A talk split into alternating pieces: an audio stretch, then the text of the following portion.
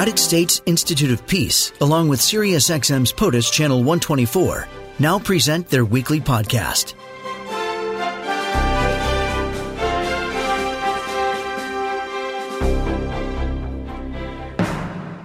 I'm Julie Mason. Andrew Wells Dang is senior Vietnam expert at the United States Institute of Peace. Late last month marked the 50th anniversary of the 1973 Paris Peace Accords that led to the withdrawal of U.S. forces from Vietnam.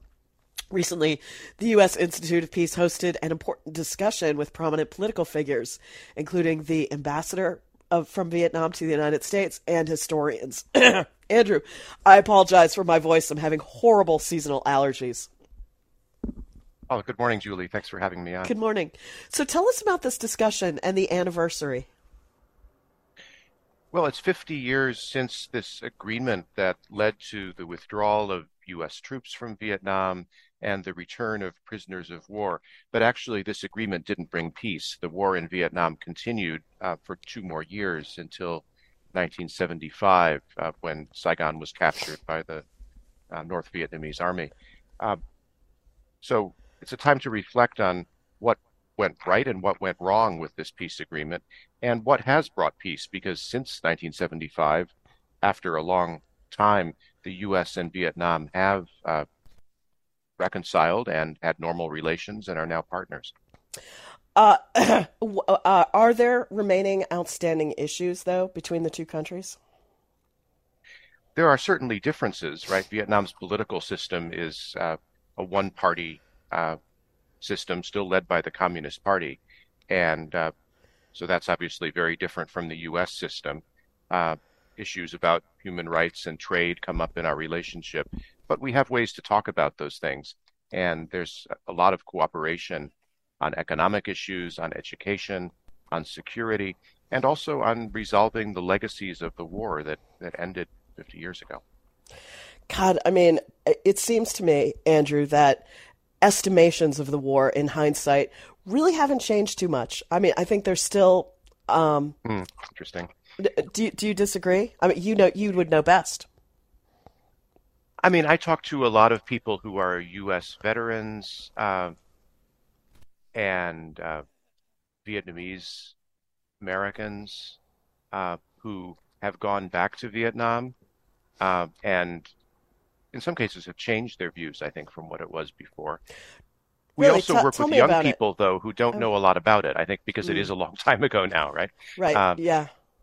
Well, I mean, uh, I think for people going back to Vietnam or going there for the first time, it's a it's a big surprise because uh, you know this is not a stereotypical communist country. It's a very dynamic and vibrant society, uh, and uh, it's chaotic. It doesn't follow the rules um, and people are really open and very positive towards the U.S. Hmm. That is really interesting.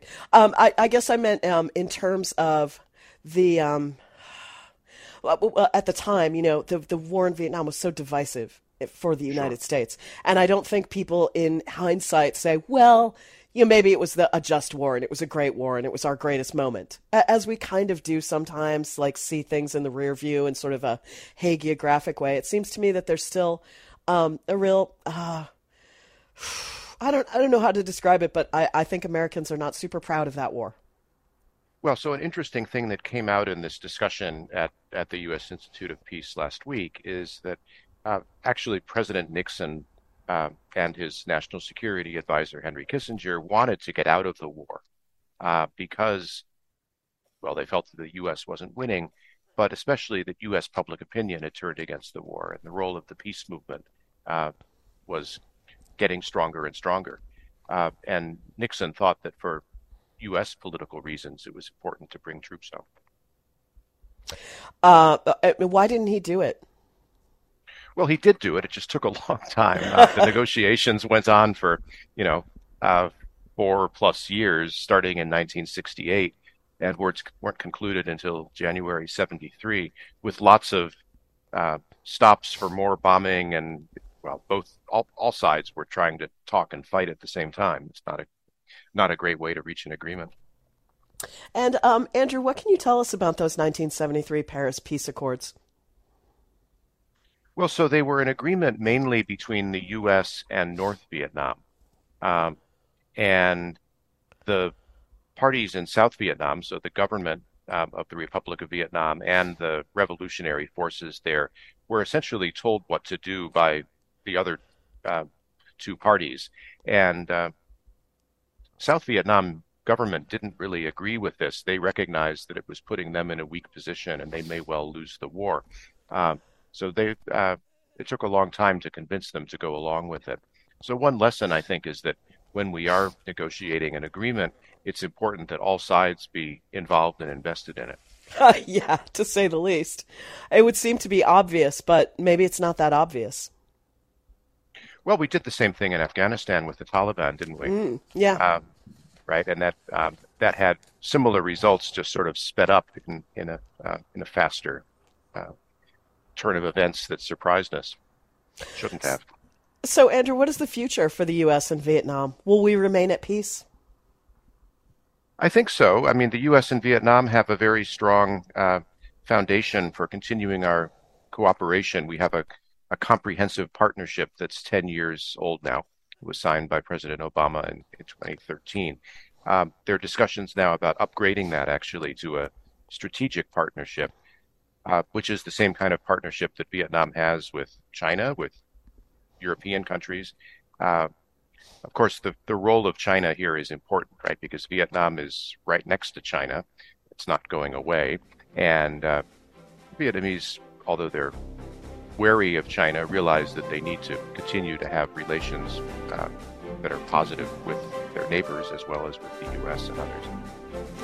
Andrew Wells Dang, Senior Vietnam Expert at the United States Institute of Peace. Andrew, thank you so much for joining me. Thanks so much, Julie. Have a great day. This podcast has been brought to you by the United States Institute of Peace and SiriusXM's POTUS, Channel 124.